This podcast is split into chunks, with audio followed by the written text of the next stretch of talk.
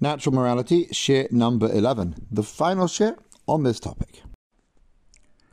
Yesterday we learned the obvious understanding that if uh, you're faced with human flesh or something that's not kosher, obviously you eat the non kosher thing. It's even there, the Torah doesn't forbid eating of human flesh because it obviously goes against natural moral code. Well, here's another strange dilemma.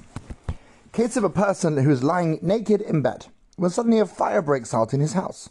And he has only two choices available to him running outside naked or putting on women's clothing. Now, we know that putting on women's clothing invo- involves a direct violation of a biblical commandment.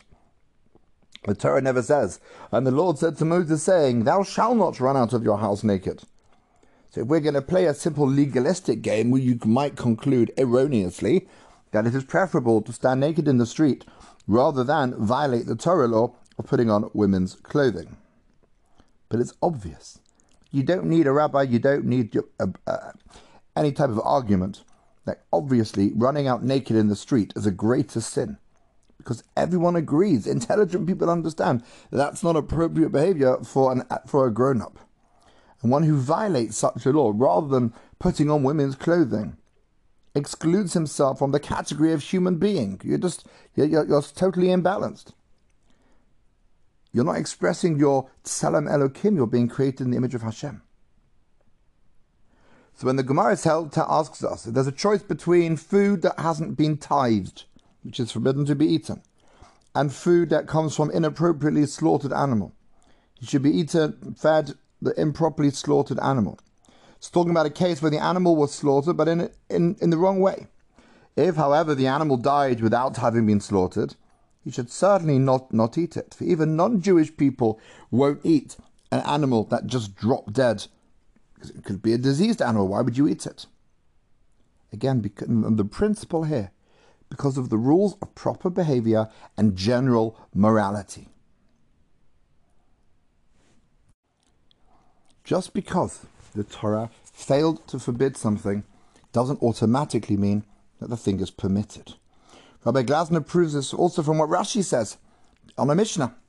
Mishnah says, Hashem, blessed be He, desired to give the Jewish people lots of merit. Ratzah Kodesh Baruch Hu, lezakotet Yisrael, to give us opportunities to connect with Him, to, re, to earn reward. Lefichach, therefore, Hirbalahem Torah mitzvot, He gave us more opportunities it wasn't to burden us, it wasn't to get us down, it wasn't to create stress and anxiety, it was opportunities. It says Rashi, Lezakotet Yisrael, to credit the Jewish people, so that they should receive reward from refraining from committing a sin. So even the things you're not allowed to do that you perhaps wouldn't even do, you get rewarded for not doing what you wouldn't do anyway. Therefore, he gave them many mitzvot. It would have been unnecessary to give the various prohibitions against eating creepy crawlies and disgusting things and non slaughtered meat, because people don't do that, it's disgusting. But the prohibitions, says Rashi, were given so that the Jewish people could receive a reward from abstaining from them. We have learned then, in conclusion from Rav Amital, that the duties stemming from natural morality are part of the obligations binding mankind. They complete and fulfill the will of the giver of the Torah, whose ways are ways of pleasantness. Daracheha darchei na'am, v'chol netivoteha shalom. And all the path should lead to peace. Peace in our internal world, peace in our external world.